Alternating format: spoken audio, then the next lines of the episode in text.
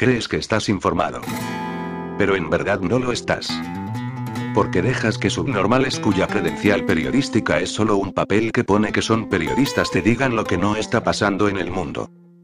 Porque no dejas que un desempleado sin nada mejor que hacer con su vida, robe artículos y de manera asquerosa los pase a formato audio escondiéndose detrás del Creative Commons.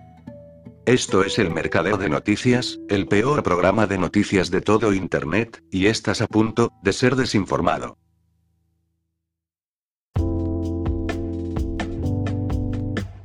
Bastante curioso que una compañía rusa sea capaz de seguir proveyendo a Europa a través del país que están luchando y a pesar de las supuestas sanciones.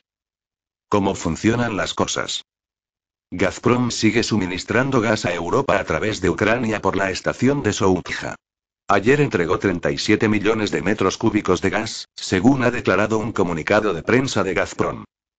Gazprom transporta gas ruso a través de Ucrania en la cantidad confirmada por la parte ucraniana a través de la estación de Soutja, es decir, 37 millones de metros cúbicos para el 29 de abril. La solicitud de bombeo a través de Sojranotka fue rechazada, dijo.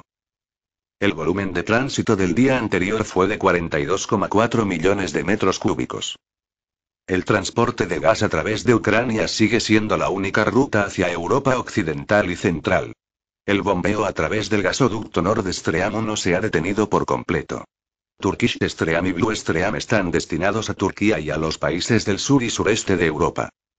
Rusia anunció el viernes que el gasoducto Nord Stream 1, que discurre bajo el mar Báltico para conectar Rusia con Alemania y otros países de Europa Occidental, no se reiniciaría el sábado como estaba previsto debido a una fuga de petróleo detectada durante las operaciones de mantenimiento de los últimos días.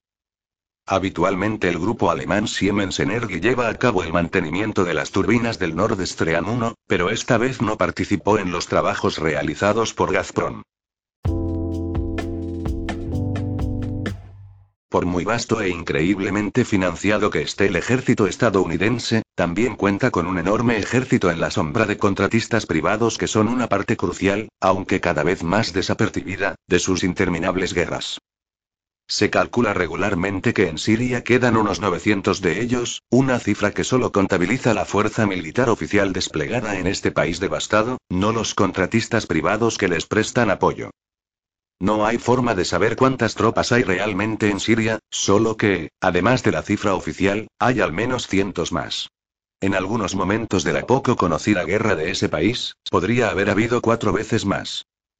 Del mismo modo, dos décadas después de la desastrosa invasión de Irak, alrededor de 2.500 soldados estadounidenses siguen oficialmente estacionados allí, pero, de nuevo, el recuento no incluye a los contratistas privados.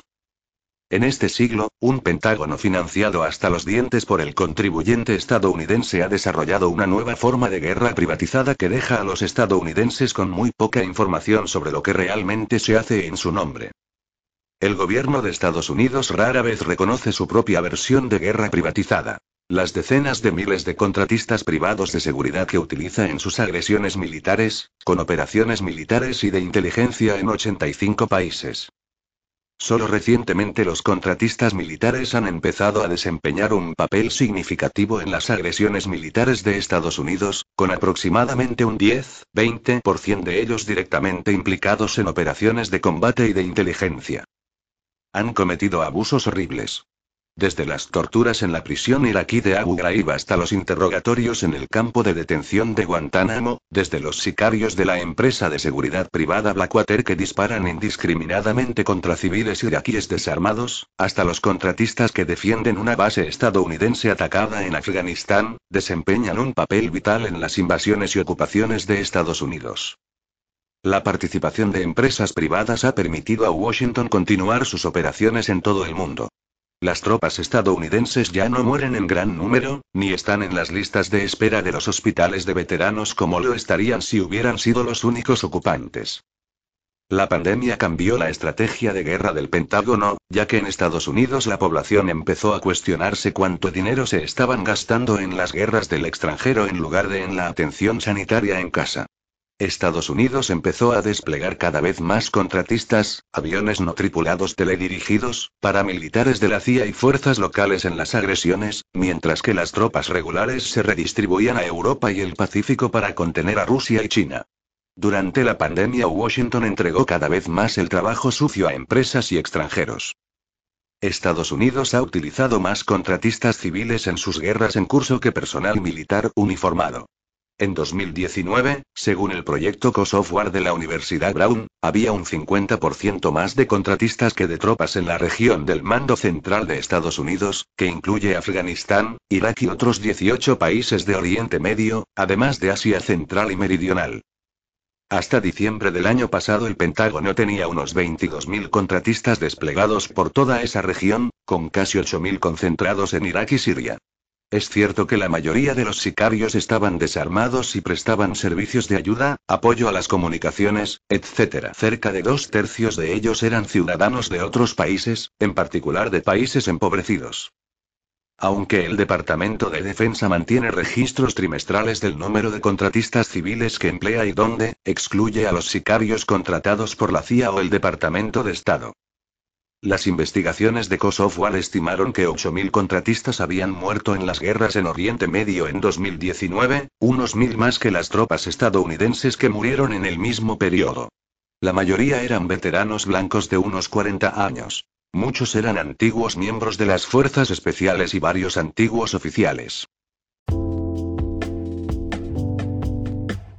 Una investigación de la ONU ha concluido que el dinero proporcionado por la Unión Europea a las instituciones públicas de Libia ha facilitado crímenes contra la humanidad que van desde el trabajo forzado y la esclavitud sexual hasta la tortura.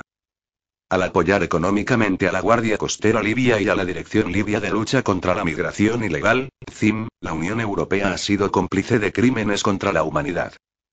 El 27 de marzo la ONU publicó las conclusiones de una investigación de tres años, confirmando que la detención arbitraria, el asesinato, la violación, la esclavitud, la esclavitud sexual, las ejecuciones extrajudiciales y las desapariciones forzadas se han convertido en una práctica generalizada en Libia, sumida por la OTAN en una guerra civil desde hace más de una década.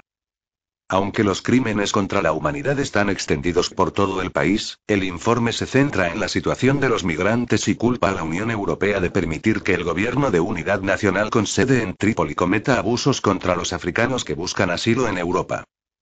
La misión descubrió que se habían cometido crímenes de lesa humanidad contra migrantes en centros de detención bajo el control efectivo o nominal de la Dirección de Lucha contra la Migración Ilegal, la Guardia Costera Libia y el aparato de apoyo a la estabilidad de Libia. Estas entidades han recibido apoyo técnico, logístico y financiero de la Unión Europea y sus Estados miembros, incluso para la interceptación y devolución de migrantes. En lugar de interceptar directamente a los migrantes que viajan en barco hacia Europa, la Unión Europea confió el trabajo sucio a los guardacostas libios.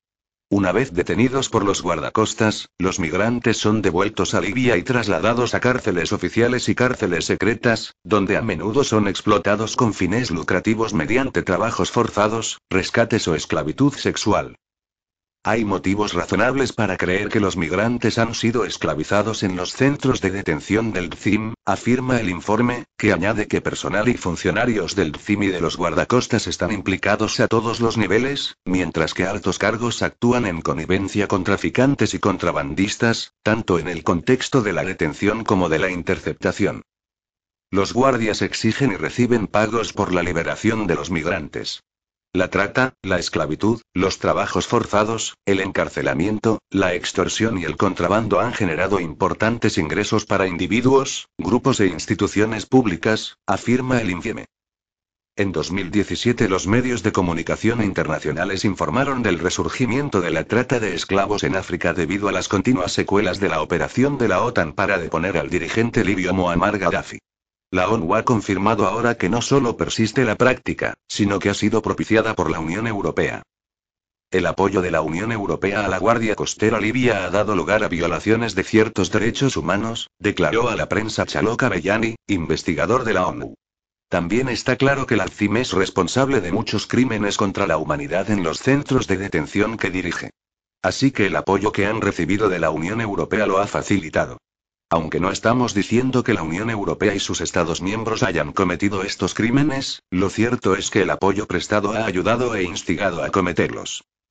Según un informe de 2021 de la Brookings Institution, la Unión Europea ha pagado 455 millones de dólares a la Guardia Costera Libia y a otras instituciones públicas desde 2015.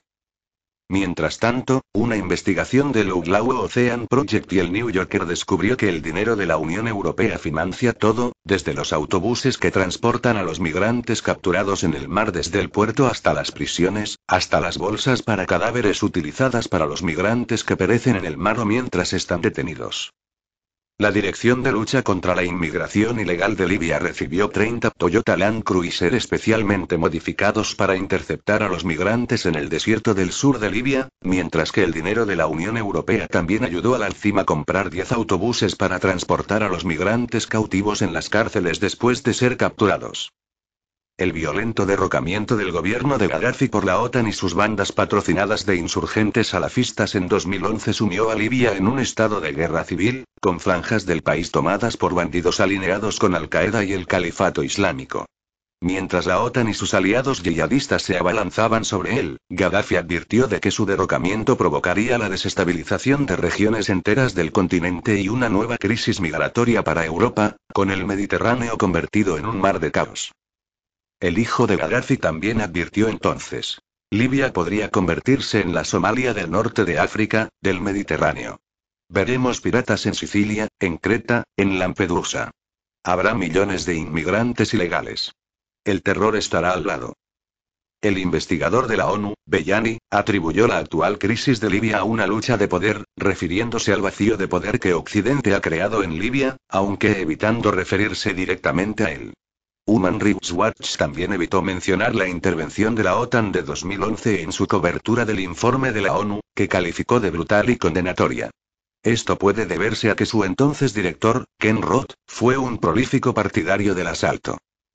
La transformación de Libia en un infierno sin ley ha reducido enormemente el riesgo de que los posibles emigrantes sean detectados por la Unión Europea. El informe de la ONU calcula que más de 670.000 migrantes estuvieron presentes en Libia durante partes de su investigación. La ausencia de un gobierno central fuerte y estable en Trípoli ha permitido que se desarrolle toda una industria con la explotación de los emigrantes como modelo de negocio. La detención y el tráfico de inmigrantes es un gran negocio en Libia. Es un proyecto empresarial, declaró Bellani tras la publicación del informe. Con la fusión de Allkem y Livent el monopolismo se refuerza en el mercado internacional del litio. Allkem, que cotiza en bolsa en Australia, y la estadounidense Livent, con sede en Filadelfia, crearán el tercer productor mundial de litio, por detrás de los dos grupos chilenos SQM y Albemarle. El litio es el componente clave utilizado en las baterías de los vehículos eléctricos. La operación está valorada en 10.600 millones de dólares, con un volumen de negocio de 1.900 millones. A su vez, el principal accionista de Alkem es otro monopolio, Toyota, que tiene una participación del 6-16% de la empresa. Livent es una empresa cabecera mundial en tecnologías de procesamiento de litio con casi ocho décadas de experiencia en la producción de una amplia gama de productos químicos para el almacenamiento de energía y otras aplicaciones especiales. Suministra litio para baterías de vehículos eléctricos a empresas automovilísticas como Tesla y General Motors. Allkem aporta experiencia complementaria en extracción convencional de litio a partir de salmueras, minería de roca dura y procesamiento de litio. La cartera de yacimientos de Allkem incluye Mount Catlin, en Australia, que produjo casi 194.000 toneladas de litio el año pasado. También opera instalaciones de salmuera de litio en Argentina que, por lo demás, está a unos 10 kilómetros de distancia de otra del mismo tipo que pertenece al Event. En Canadá ambas empresas están abriendo minas de litio de roca dura a menos de 100 kilómetros de distancia. Allkem también produce litio de roca dura en Australia, cuenta con una planta de conversión química en Japón y es experta en el incipiente campo de la extracción directa de litio, que cada vez se ve más como una tentadora perspectiva para producir más del metal de las baterías con mayor rapidez que los métodos tradicionales de minería. Para desarrollar más proyectos de litio, hay que ser lo bastante grande como para financiar, tener acceso a recursos y contar con conocimientos técnicos, ha declarado Paul Graves, consejero delegado del event.